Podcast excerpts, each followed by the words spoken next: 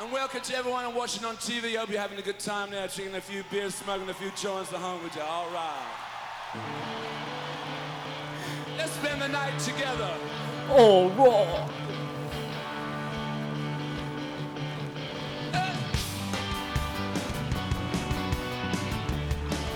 Oh man, welcome to the Rolling Stone Studs live once again from I forget what theater we said we were in last time, but from a packed and busy theater in foggy old London town. Bet your ass, baby. It is your uh wait, the bad boys of the British God, this is so I, I got so distracted by Mick's dancing. Um we actually do have the Rolling Stones he- they're present and playing for us right now. They're going to be reprising their set list from the famous album Get Your Yayas out later for us live here. Uh, Yeah. so we can go track by track with a real band in the room, which is something we've never really done before. It was nice of them to get out of their wheelchairs and get up on stage Mm-hmm. to perform for us. Yeah, you know, Keith actually hasn't had a blood transfusion in a while just because COVID makes it really it's really hard to make sure you're getting this clean the clean blood that he needs. Um, but he found he found a blood bag today just just to Yeah. show up here. It's really good. Uh, welcome to the Rolling Stone Studs. This is Pete and PJ. uh, Brought to you the by show. the oh, Beach Boys Boys. I'm so mixed around.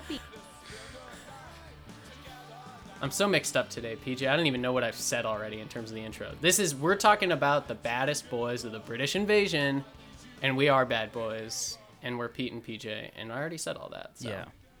well, now now people know that we are bad boys for sure. That's true. That's the I mean- one part we can't skip over at the beginning. Of Exactly. the show. People know the Rolling Stones are the bad boys of the British invasion. Of course, Right. everybody knows that. Um, but people need to know that we too are bad boys who love the British invasion.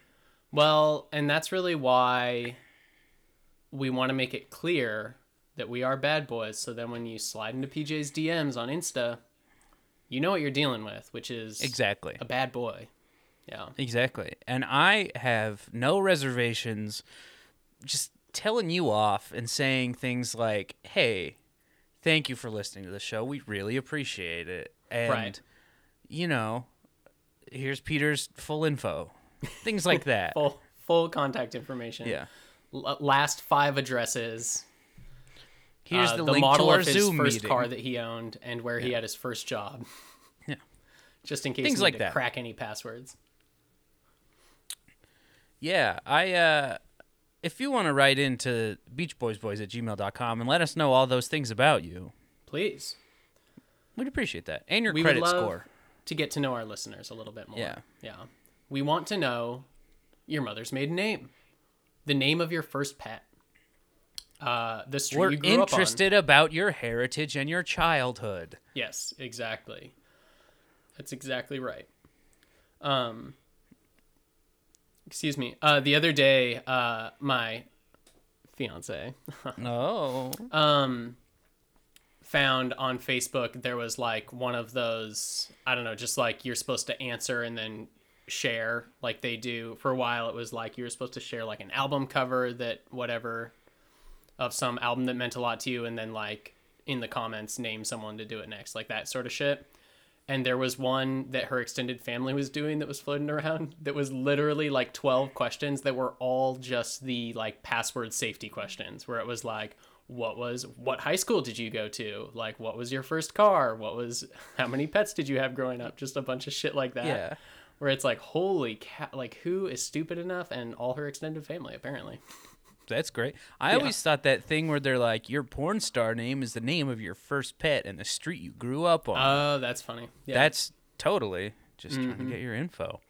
Mm-hmm. Wait, my porn star name is Stormy Daniels? That's nuts. Wow. Okay. Yeah, your first cat, Daniels. Mm-hmm. And I grew up on Stormy Lane. It was a cul-de-sac. So wait, shouldn't that have been Stormy Circle? Stormy Circle. That's what they called uh, something, if you know what I mean. Oh.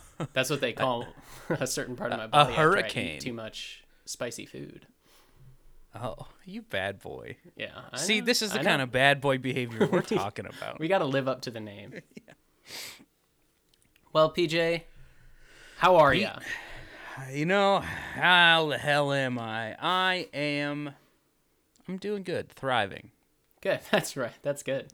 I'm, striving to thrive, but I wouldn't say that I'm quite thriving yet. I am flirty, 30, and thriving. And Oh, that's great. those are the things that you can hope for in this life. Yeah, I've been eating, praying, and loving a lot, but Oh, yeah. yeah. Also, those darn traveling pants just keep making their way back to me. I know. They're so. They fit so well on me and so well on you. They do. They hug my little butt. I did bust the crotch out of those bad boys, but, you know. Hey, by the time it got to me, I just did a little bit of a hand sew, and you know what? Touching the place where your balls busted through a pair of jeans, it was really nice. It was meditative. You know, it just makes you feel Yeah. close to someone when you know Yeah. that this is where someone's ball sack was so big that And, and denim, rubbed on it one of so the much. strongest fabrics made, could not handle it. Yeah. It's I got pretty that problem incredible. a lot. I, I think- jeans, jeans to me at this point are disposable. Yeah, I think this really is a conversation we should be having next week on our album when we talk about uh, sticky No. fingers. But Yeah. Speaking of that's all right. It's a little bit of a uh, foreshadowing. Wait, right? a little bit of a little bit of a call forward, if you will. A tease. Yeah, there you go. Well, PJ, today we're doing another live mini episode. And Wait, Pete. Before you go into that, did you remember to get your yayas out today? oh, PJ, my yayas are out. Oh, thank God. Yeah. I was Uh, worried. Just like uh, we were just talking about, I'm free balling and braless today. Doing the, the double, all the yayas are hanging loose. Oh, perfect. That's what I meant by thirty f- flirty I'm not and wearing thriving. socks. Oh, you So- little. Yeah. Oh. All the yayas are uncovered today.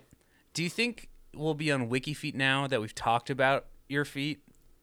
PJ, the only I want to be completely scrubbed from like all social media except for all the pictures of my feet that are floating around online. Yeah. That's the one thing. Like I don't want people to be able to find my like Facebook page, but I want them to be able to see pictures of my feet.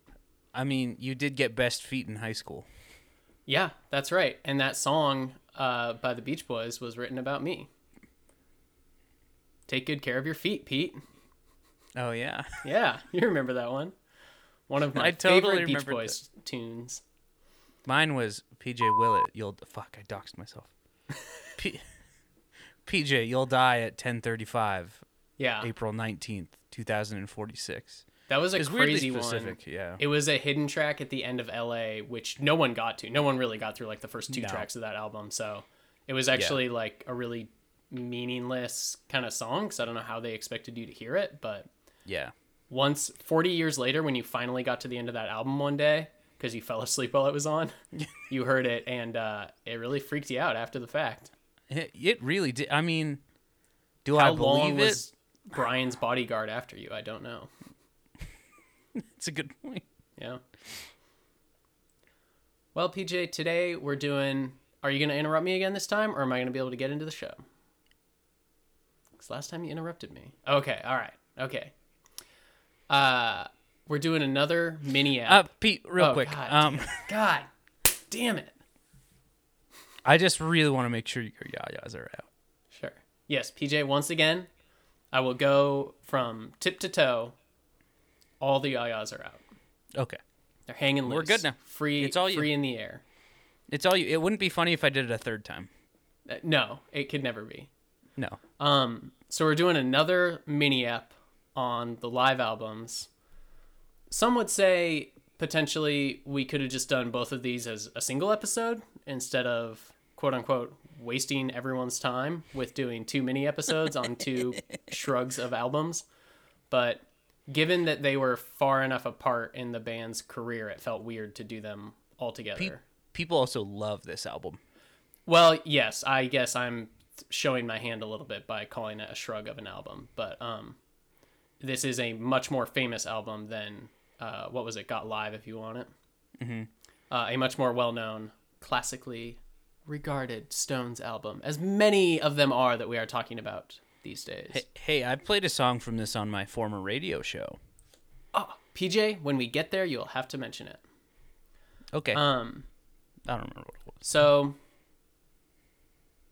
yeah, live albums. The Stones.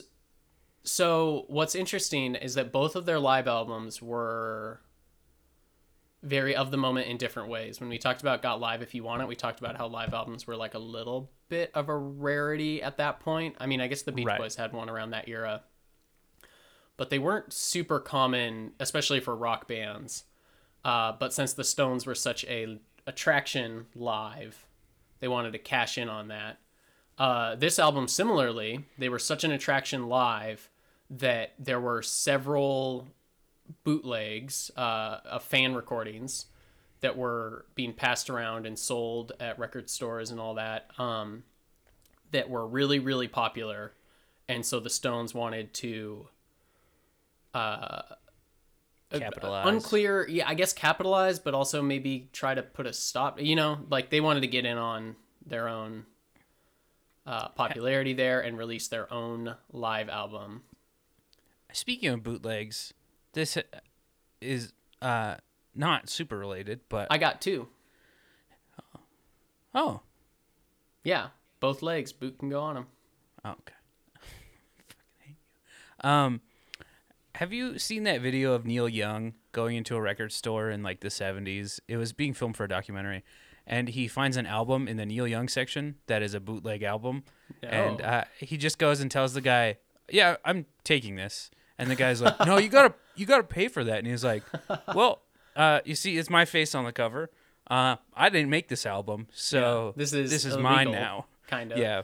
i'm a little unclear on bootlegs because yeah they're sold i mean now all record stores are just like used record stores so the bootleg section is more i mean it's the same thing as all the Yeah. used vinyl there's no because no company is getting money from it anymore um but back in the day like it kind of surprised me that it was like they would just sell them in record stores still because isn't isn't that illegal aren't they illegal to It- sell no, they're super legal, and it was always Yeah. like CD uh, record stores, Oh, as far as. I know. Okay. Yeah.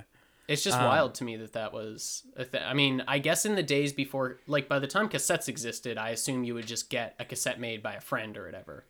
Mm-hmm. But back in the days of vinyl, when you couldn't just transfer vinyl very easily, um, It is It makes crazy sense you had to get it from made, yeah. somewhere, but it's still weird that you could walk into a store and It's insane to me that somebody took the time to take their shitty, uh, like, live recording on some tape recorder to press onto vinyl. Yeah, well, and it goes to show how popular the Stones were, and especially so the bootlegs and Get Your Yayas Out were all of their 1969 American tour, which was their, I think, their first full U.S. tour since like 1966.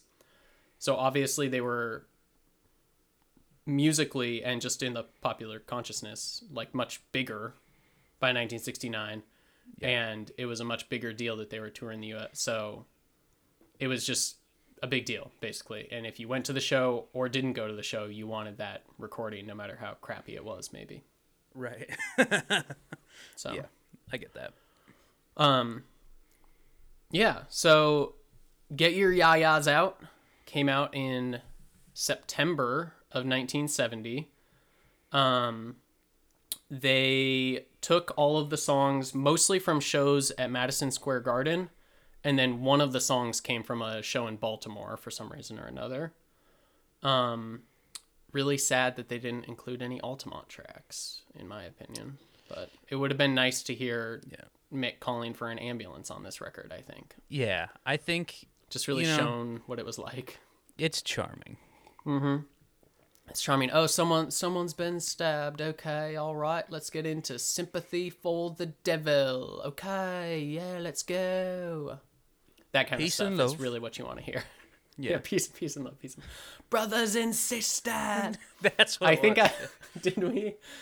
I feel like it was on our Altamont episode that it would have been incredible if they called this "Brothers and Sisters." Just cool out. Yeah. um, which "Get Your Yayas Out" is okay. That album name, by the way, it comes from an old blues song, kind of like "Got Live If You Want It," um, uh, where there was a a lyric about like "Get your yayas out the door," which in the original song was supposed to be a euphemism for ass. Um, but I know, but the Stones reinterpreted it to mean tits because you know Hell yeah, brother. they were they They're boob guys, PJ. I think it's clear by everyone. Everyone involved knows that the Rolling Stones loved boobs. You know what my one uh, weird talent is? What's you that? name a band, I can tell you if they're boob guys or butt guys. I was gonna say being able to just walk up to anybody, but Yeah. No, I love the band. Okay, bands. all right, let's do it. Mm, Creedence Clearwater Revival. Oh, tit guys for sure. You think so? Yeah. And they Okay. only refer to them as tits, nothing else. right, right. Not knockers, not jugs. No, that's more of a Lynyrd Skynyrd thing. Oh, okay. I was gonna ask Lynyrd Skynyrd. They're up next. They're knockers guys, yeah. Yeah, interesting. Okay, uh, let's go. Let's go. Hey, they came up last week. The Flying Burrito Brothers. Oh, they're they're butt guys for sure. you think so? Yeah. but they don't they don't like the butts that all of us normal millennial age folks like. They like those flat asses. oh, sure. They love butts, but they like them when there's no shape to them at all. They like a flat ass. Yeah. I do feel like um I do feel like all of this is definitely an era where flat ass giant tits was the Oh, ideal Fully. body, right? Like yeah. like I don't know that there would have been like anybody who was like, "Oh, I love asses." Cuz Yeah. PJ, that's where the poop comes out of. So it's kind of gross. That's true. I see. For many years, I thought the poop came out of the boobs, so that's why they're brown. poop, pee, vagina, same hole, right? As far as I know, Yeah. Um, I remember, I think about this all the time for some reason when there, I have two things of like when I was a young teenager, like fifth, this is from one story is from fifth grade, one story is from seventh grade. When you're like just starting to find either the same or the other sex attract, but you're just starting to find sexuality as a thing and finding people attractive sexually and then me not getting stuff yet so first of all in fifth grade which i would argue is a little young to be starting to get into you know like being into Not for this guy. pj says no one of our teacher went to a denver broncos game which was a huge deal to us growing up uh, where we grew up in montana because there were no professional sports teams at all around us. In She went to a Denver Broncos game. She brought back like the program from the game to our classroom, and we all looked at it because we were all you know football loving kids. And there was a section in the program that was pictures of all the cheerleaders, and I remember my friend John. I, I guess I won't say his last name. um, although Will you say his last name for me? Uh, sure. It's John, I think. Anyway, my friend John was looking at the cheerleader pictures with me like after school in the classroom and he just pointed at one of them and was like, "Don't you want to squeeze her boobs?" And I was like, "No. What are you talking about? Why would talking- anyone That's want where to the do poop that?" comes from. Yeah, exactly. And I was so weirded out by it. And then in like seventh or eighth grade ish, I was hanging out with like a friend of mine and then a couple friends who were older, like late high school. And one of them had a job at Burger King and was telling us all about his job at Burger King and was like, There's this really weird girl that I work with who's always like hitting on me. And one time she told me she wasn't wearing any underwear at work and I my reaction out loud to everybody was like, "Wow, that's really gross. What if she has to go to the bathroom?" and they were all just like, "No, it's hot. What are you talking about?" And I'm like, "No, that's nasty. She'd get like pee everywhere." so I'm so glad I know that story. I know, right? Isn't I think about especially that second one I think about all the time because it's like I just fully and for like probably a few years after did not understand why that idea was sexy at all because I'm like that's just so gross. Seventh grade's a little late, Pete. Your bathroom parts are just out there. I mean, it's still objectively sort of gross. Uh, I think, not to bring up my fiance again, but one of her favorite things ever is she read somewhere a while ago that like nudists um carry around butt towels because like whenever they sit down they put down like a little towel underneath them so that whether it's like sweat or anything like they aren't leaving any bodily marks. They aren't leaving on, any like, snail trails? and stuff. Yeah, which is so fucking gross to me. so, It's courteous, I guess. I mean, it is. It's definitely courteous, but it's also just like. It, Gross. You know, It's makes you think about the function of the human body in a way you don't necessarily want to all the time. so, That's fair.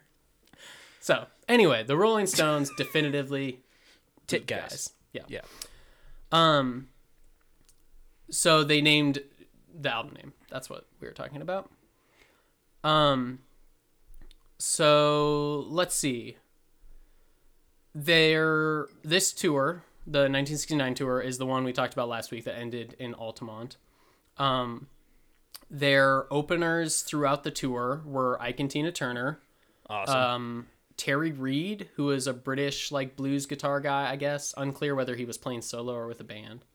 And then BB King at most of the dates, and some of those he was subbed with Chuck Berry, which is a pretty fucking insane bill. I don't Um, know, was BB King popular yet? I think of him as not getting super popular until later, I guess. I grew I- up I think he- thinking of he- him as like a An 80s guy. Crossroads, Eric Clapton Crossroads kind of guy. So I think but- that's when he got bigger again, but he was like Okay. making music in the 60s. Mhm. Okay. So anyway, a pretty stacked bill. Like, and I listened a little bit to the deluxe version of this album that's on Spotify. Has a full disc of Ike and Tina Turner and BB King songs. And Yeah. especially the Ike and Tina Turner set is fucking amazing. Oh, it's good. They're just doing like a greatest hits of 60s soul songs, and it is so fucking good. So um yeah, they uh there's one where they do Son of a Preacher Man and it is Yes. fucking awesome. Yeah, Ike and Tina Turner are, are amazing. I need to get a little more into them. I've heard a couple songs here and there, but through this podcast, I feel like we keep running into them, and every Oh, time I hear them, they're blowing my mind. So, It's good shit. uh, this was the last Stones tour to feature just the five band members with Ian Stewart. So, I mean, really, the six band members uh, without like a whole bunch of touring musicians, horn players, extra guitar players, stuff like that. Um, so that's kind of another reason that this album and the bootlegs from this tour are they weren't big then, obvious or big for this then because people didn't know yet, but now they're really big to Stones fans because it's like more of the Rolling Stones as a pure rock band, even though they're playing arenas. Um, before they kind of turned into more of this toury, machiney, I don't know, uh, yeah. band. So Okay. the cover for it is also very I don't know about famous, but it's I would say it's kind of iconic. I knew it before Yeah. doing this show. I got to know the story behind that. So according to what I read, so it's the cover photo is Charlie and a donkey on this like country highway.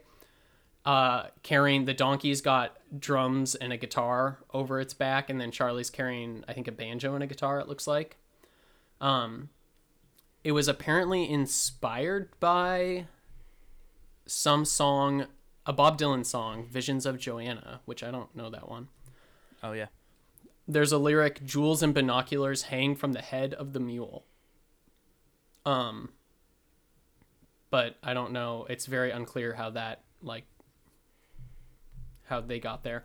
Uh, apparently in Gimme Shelter, which I think we're gonna watch at some point and talk about more on the show, but apparently in Gimme Shelter, there's a whole section where Charlie and this donkey are like standing out on the road and like talking about getting the photo taken. But what's confusing again is that that session was not the session that the actual album photo came from. So it's like they really did it twice. That's weird. Um, and like I don't understand really quite why they put that much effort. So anyway, It's kind of cute though. yeah. So but on it, Charlie is wearing all white. He has white jeans and like white sneakers on, and a white T-shirt with boobs on it, of course. Uh, and then a like Uncle Sam hat, basically. I think, for lack of a better description. That's exactly what I would have called it. and then the donkey standing next to him. Um, according to Charlie, except for the hat, that was his usual tour outfit for the '69 tour. Was just all white jeans, sneakers, and a t-shirt. Um, and then the hat, of course, was Mick's. Oh, obviously. Yeah, Mick. Mick at this time period owned so many top hats. It's actually pretty. He had a whole closet just for the top hats, not even to not to mention the feathery hats. Oh, it has to double when you talk about the feathery hats. Yeah. Didn't um weren't we talk or that photo of taken of Brian Jones before he died? Uh, when he was like hanging out with the photographer and he went upstairs. Didn't he Hmm. go upstairs and grab an Uncle Sam hat and a gun? He went upstairs and grabbed no, no, a an, an American flag shirt. It was like a button-up That's right. shirt that was stars That's and right. stripes. Yeah. Yeah. Yeah. So they loved the American flag. It's funny because I'm like kind of surprised all the American flag shit was a thing back then. It feels like I don't know why it feels like out of place in the '60s to have someone walking around in like an American flag um, button-up shirt, but Uh, Abbie Hoffman wore really, like famously wore an American flag shirt. He's the guy. So in Forrest Gump, when he like goes up on stage, there's a guy wearing the American flag shirt.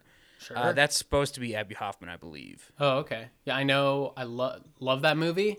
You do. Love the Rolling Stones songs featured in it, and uh, I I know that scene well.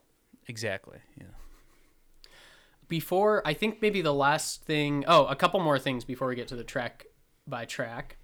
Uh, this was the last album released through London and Decca. Uh, their Decca contract contract ended. I think this was the last album of their Decca contract, and then London obviously was just the distributor in the U.S., so it would end Right. at the same time. Um, and then they also had one more single due, uh, which they wanted to get out of their Decca contract, so they sent Decca a single called "Cocksucker Blues," and then they issued "Jumpin' Jack Flash" or something instead. Yeah. So, um, so this is their last album on London and Decca, and their first album, not studio album, but their first album released that has Mick Taylor on all the tracks because obviously he was on Let It Bleed a tiny bit, but so was Brian. So, um, this is the first time Stones fans who didn't see them on this '69 tour would have heard uh, Mick. right. And uh these bastards overdubbed this album too.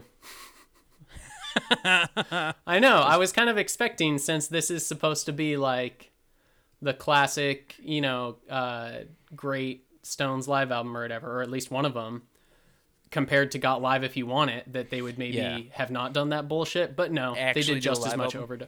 They didn't Yeah. they didn't do the studio tracks with crowd noise on this one That's but they better, overdubbed Mick's vocals on every single song except two, which is fuck? insane bullshit if you ask me. They dubbed backing vocals on a handful of tracks, and then they dubbed the guitar on two songs. So not quite as much as on Got Live if you want it, but still enough that Still too how much. How the fuck do you call it a live album? That's just Yeah. Do you think it would have been better or worse if it had been an actual live album? I assume the sound would have been worse because, like, the reason for the overdubs, I assume, is if it's like the vocals are really muddy or the guitar got lost in this one song because we're just hanging mics from the rafters. Um, Oh yeah, fair point. Like, I assume they're doing it because the sound quality was bad, but like, if those fan bootlegs were at all decent, I mean, I would rather hear, I think, a bootleg that's really raw than hear like this maybe Uh, it's just less interesting Yeah. to me once i know that it's not actually them live basically Yeah, Um, I I feel the same way. yeah so although i should get into i should try and get into stones boot i've i have a handful of bootlegs from other bands from this era and uh but obviously not being into the stones never really dove into those but it might be worth looking up a a really good one's supposed to be from their 73 tour and then well, i forget the name of the one in 69 but there was one that's also supposed to be really good from this tour. Uh, so get your yayas out went to number one in the uk and number six in the us and are you ready to do this track by track I am ready. If you are Pete, pj let's fucking do it jumping jack flash.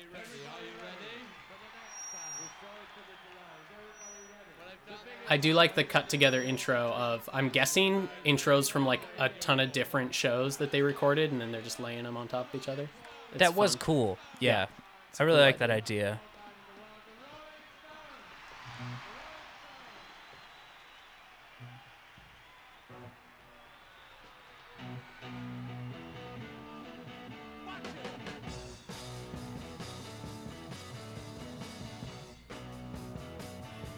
It's interesting to me. I feel like a lot on this album, they will change the riffs of songs just just a tiny bit. A little bit, yeah. And it's like is that because it's maybe easier or more fun to play live? Is that like out of boredom?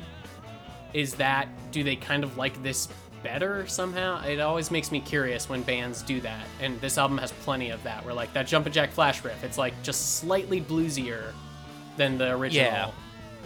And you're like, Yeah. I wonder why.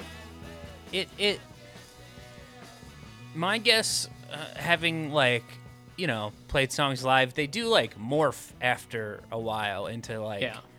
a different thing and that's why everybody who records albums now is like you should do all of your stuff that's going to be on the next album live first because then you get Mm. the version you like playing the most Right. Yeah. um That makes sense. So- And it seems like the Stones in this era actually do a lot of both. I mean, in the earlier Right. 60s, they were definitely recording first and then playing And live then- later. yeah. But in this late 60s, early 70s, there's there's both. Like on Sticky Fingers next week, which we'll get to. Um, we've already done some research on and stuff, and like a lot of those songs they were playing live in their 69 tour and then recorded Yeah. for Sticky Well- Fingers, so they had kind of worked it out beforehand. e- even that video we played when we talked about uh, Brian's death, Mm-hmm. uh, they were playing Satisfaction with Brian, and then it came out on the album without Oh, yeah. Brian. Yeah. Right. Yeah. Or not Satisfaction. Uh, you can't always get what you want. Yes. Yeah. Yeah.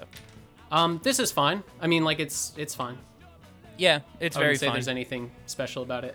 No, it sounds kind of like the studio version, but live. Yes. I have some thoughts about this We one. have Carol. Yeah, a real old school one. I also have a lot of thoughts, but go ahead. It's so slow. Yes. Why the fuck? It it sounds like they just learned it for a middle school talent show. Yeah. I, I'm- I mean, they're nailing it for a middle school talent show, but like, as the Rolling Stones, are you fucking kidding me? It is really. We will get to this more later in this album, but why the hell are they slowing this song down? Like it's like almost half speed. I feel like Yeah. of the album version. It's so slow. It's so weird. And then also, they do they have two Chuck Berry songs on this album, and it's like on the ones where Chuck Berry wasn't playing, sure, but like he opened sometimes, and like If he- also. yeah. It's a live album. You guys have so many hits at this point. Why the fuck are you including any Chuck Berry covers at all?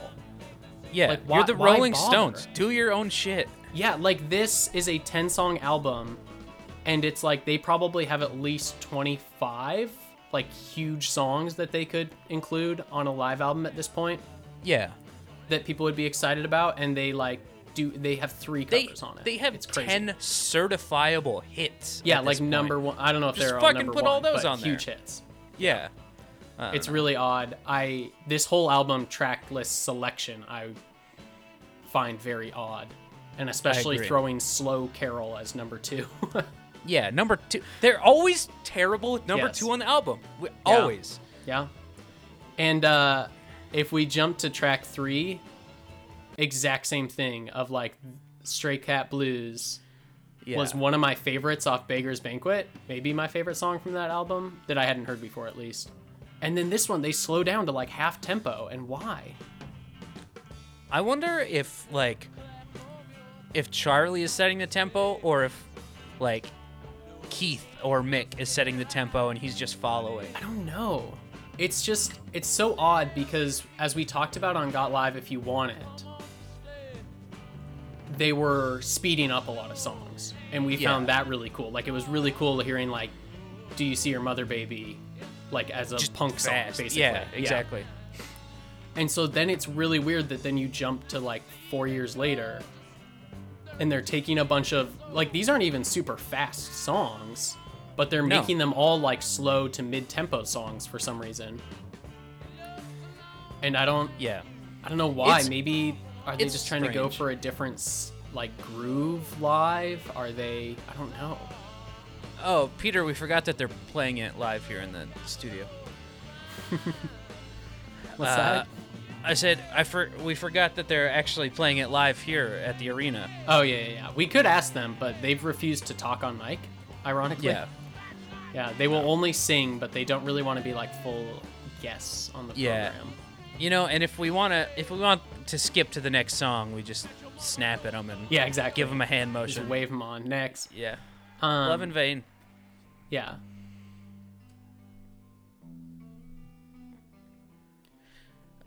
I, I Um, will I will give this album this compliment. It the instrumentals are I wouldn't say good. They're they they are good. Um I don't know. They're like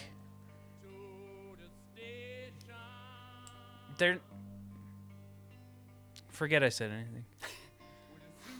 Um, this song to me sounds basically exactly like it did on Let It Bleed. I didn't Yeah. very much like it on Let It Bleed, and I don't really much like it here. and also, s- it's the I- third slowish song in a row at the beginning of a Rolling Stones concert. Like, what the fuck are you doing? See, I like this song. Why is it here on the album? It's like they. It's like they're trying. It's it. It's they are at this point. They have to be actively trying to make me upset because they just are Yeah. over and over again. it's so. Weird. Um, the, the the instruments sound good on this album. That's what I was trying to say earlier.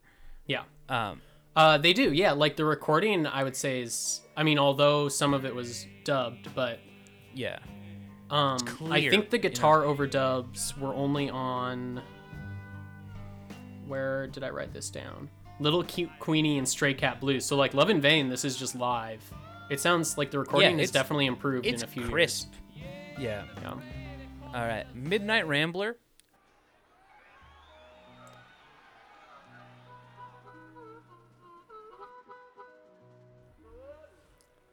Yeah, I really liked this one off Let It Bleed, and seems like because it's kind of a jammy, longer song, seems like it could work live to their advantage. It is a nine-minute song.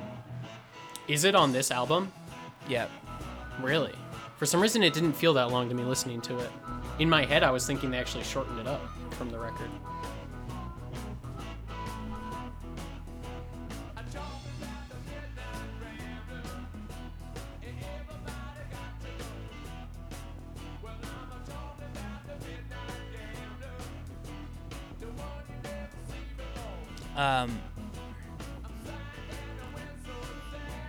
This is maybe the highlight of the album. I like it so far. Yeah. They're playing it at the normal speed, which is crazy. Refreshing. I believe this is the end of the A side. Yes. Which makes sense. Yeah. Anyway, it's pretty good. I'll skip around. You to want to, yeah, go a little deeper into it. I don't honestly really remember the jammy part of this. Oh, yeah.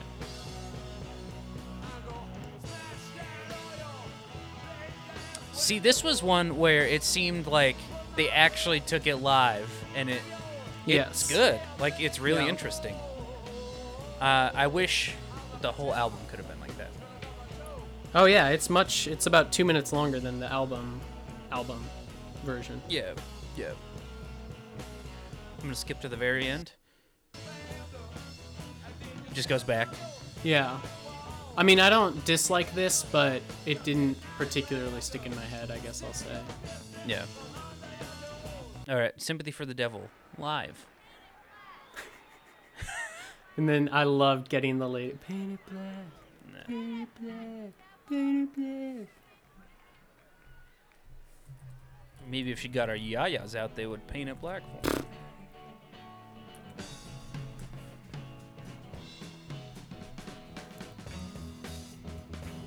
Do you think that recording of the woman saying that was uh, the lady we were talking about on Altamont?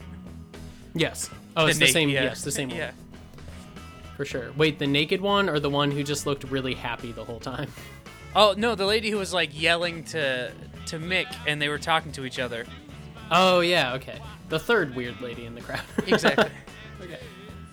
Um, this is solid. I like kind of It's- like those under my thumb live versions from earlier in the 60s. I like this as like a little bit stripped down song live. Yeah. Um, but it's also I don't know, not that much better to me.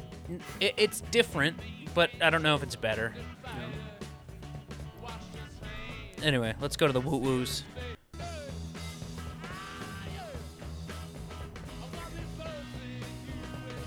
That's not where the woo woos are, but.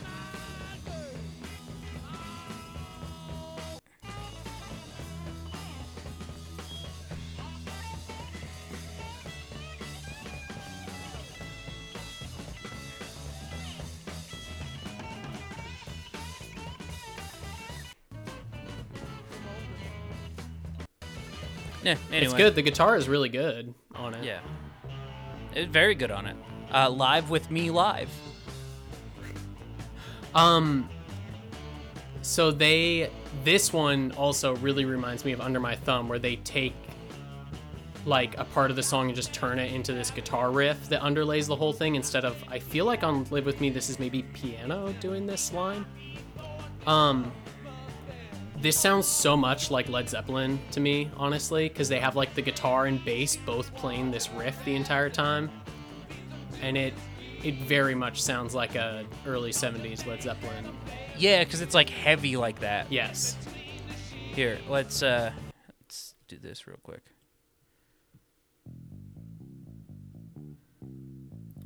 Oh yeah.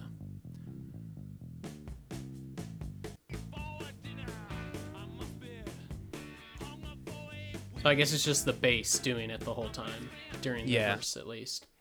and then on this one, yeah, the guitar jumps in with it, which is a very yeah, I mean, if you have two guitarists on stage and one of them's not doing anything, right. all right. Yeah, This one- I, this one was I really good. really like this one. This is one of my favorite Stone songs we've talked about so Yeah. far. Uh, the album version, and I really, really like this live version with that guitar riff happening. It's super cool. It's very good. Yeah. Plus, they lose the saxophone solo, which is all aces for me. No, dude, I love the saxophone solo. Um, Little Queenie, live. Uh, a Chuck Berry cover that I don't think we've heard the Stones do at all so far. I don't think it's shown up on any album. Not that I remember, at the, at the very least. It's a shrug, as are all their Chuck Berry covers, basically. Yep.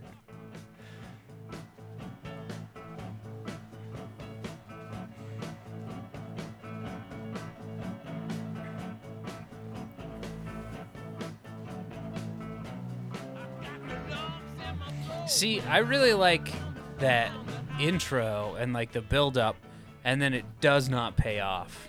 No, and like again, they're doing it slow for some reason. It's just so I don't know why you would want to slow down a Chuck Berry song. yeah. His whole I thing don't- was like, I'm gonna play the blues really fucking fast. Yeah. I don't particularly like this and do not understand why they would ever put it on an album. Nope. Um, Honky Tonk Women live.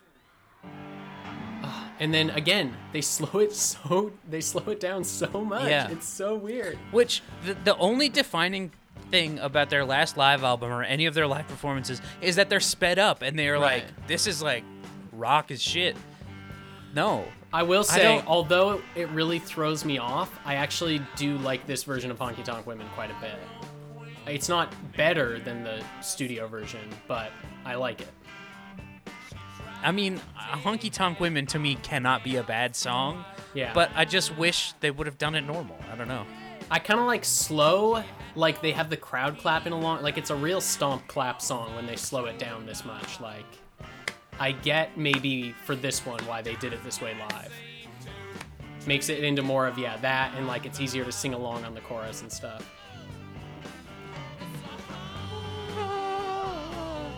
This song just fucking bops, dude.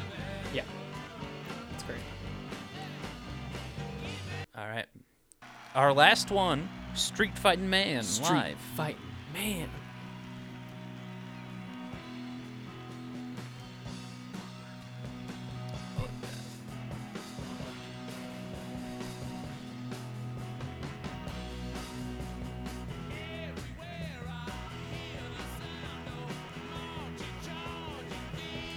I would say they did pick a good song for that for the out the Yes. last song. Yeah. And this, I do this like- rules. they I don't know whether it's Keith or Little Mick, but someone's doing like new guitar licks in the verse. And I really like that like added in. It just adds a little extra dimension to it live. And Yeah. it's good.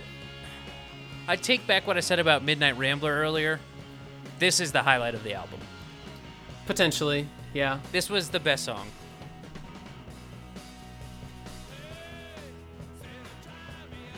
This was good. Um, do you want to hear the full set list from their Madison Square Garden shows? I would love to. Okay, this isn't. This is just from one of the dates. I think they did like four shows at Madison Square Garden, but this is one of them. It's 15 songs. Uh, Jumpin' Jack Flash, Carol, number two live. Jesus Christ. Uh, then Sympathy for the Devil, Stray Cat Blues, Love in Vain. So even fucking live, they insist on. Yeah. And then Prodigal front Son. loading slow. And then you gotta move. So like six slow songs in a row. What the fuck? what the? Uh, and then Under My Thumb, I'm Free. Interestingly, uh, After Midnight Under My Rambler, Thumb. Live with Me, Little Queenie, Satisfaction, Honky Tonk Women, Street Fighting Man. The last Pretty good set list. half very of that show. Pretty very good. heavy on the blues covers. Yeah. Like that's two Chuck Berry covers, two Love in Vain, Robert Johnson, Prodigal Son is uh, Robert Wilkins. Like so a bunch of blues covers and just a lot of slower songs, interestingly, especially when they slow down songs randomly. Yeah. Maybe that's you want to hear? Oh, okay. Let's see. Let's get BB King, list. Ike and Tina Turner, and Terry Reid's set list. oh, the Terry Reid page exists, but no one added anything to it. The BB King set list exists with three songs. Number one, Why Sing the Blues. Number two, Unknown. phenomenal BB King song. Number three, Why Sing the Blues. so that's not official. Okay, the Ike and Tina Turner one's pretty good. Land of a Thousand Dances. Hell yeah. And then it says with Jimi Hendrix. Really? I, that cannot be true, but I Yeah. hope it is. Uh, Paper Airplanes. I don't know that one. Respect. Son of a Preacher Man. Come Together. And Proud Mary. Fuck yeah, dude. Yeah, I'm just gonna play. Um. that's a good. That's a good show, man. That would be a pretty great show to be at. Oh yeah. And plus play, an uh, MSG, bro. I'm just gonna play a little bit of this from the deluxe version. Oh yeah, please. Tina Turner has like the way that she opens a song up and then it's just like this fucking groove is the coolest thing. Yeah. Because she does it, I feel like, with every single song. Yeah. After this, we should do a tad of Proud Mary too. Yeah. But they they always do this like they have a formula to what they're doing. They always start it out like slow and then fucking raise Yeah. that shit up every song. Only one who could ever reach me was the son of a preacher man. Was the son of a preacher man. Yeah. And then Proud Mary, which That's is my favorite Ike and Tina Turner song. It's really good, man. Yeah. Yeah.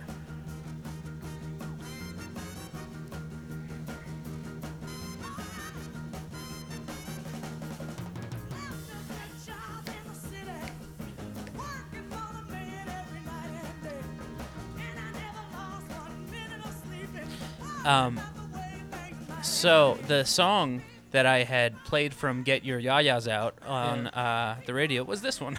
Oh, nice. yeah. Yeah, this is really good, man. yeah. So Pete, I don't think we're bothering rating live albums. Uh, oh. Uh, I don't know. We can. I feel like I think we did with uh. What's we we did a hypothetical, but we don't. I don't think we wrote it down. Let me look, man. I kind of feel like we did. What was that one called? Got live.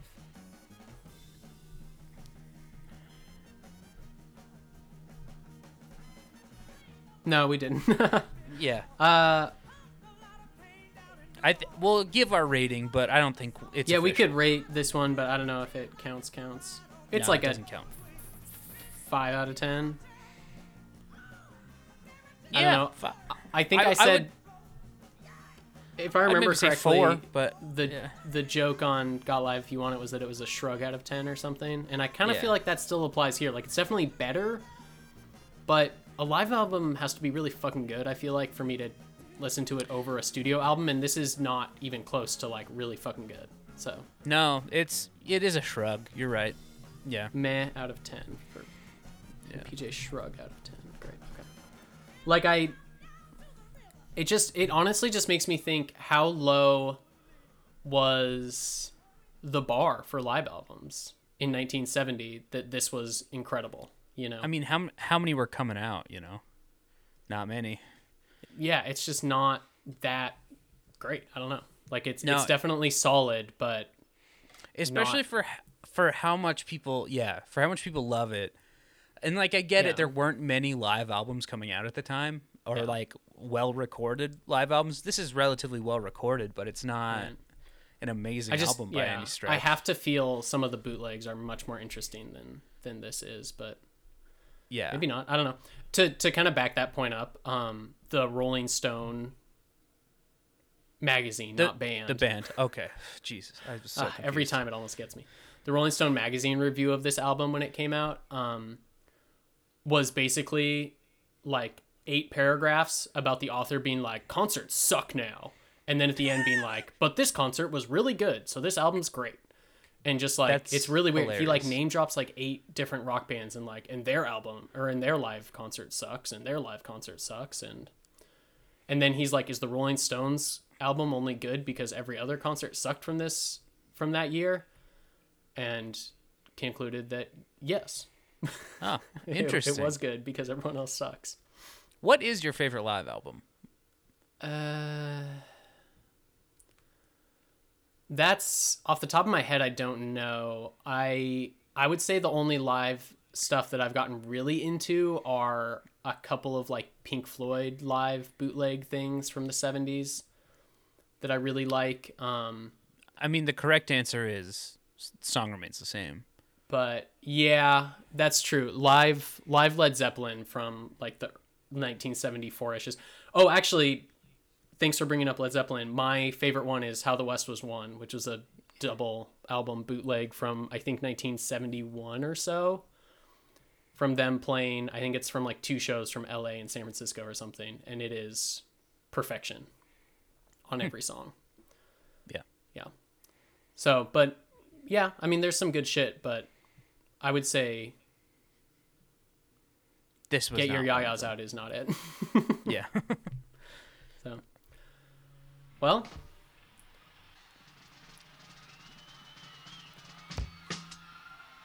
that's been Get Your Yayas Out by the Rolling Stones.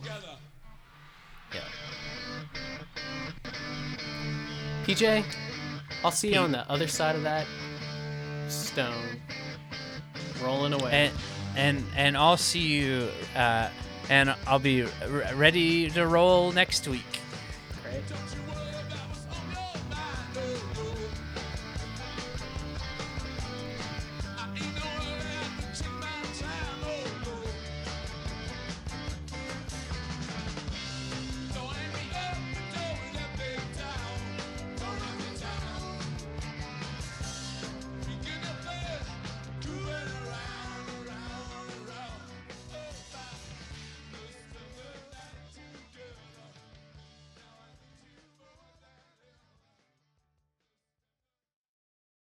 A Beach Boys Boys production.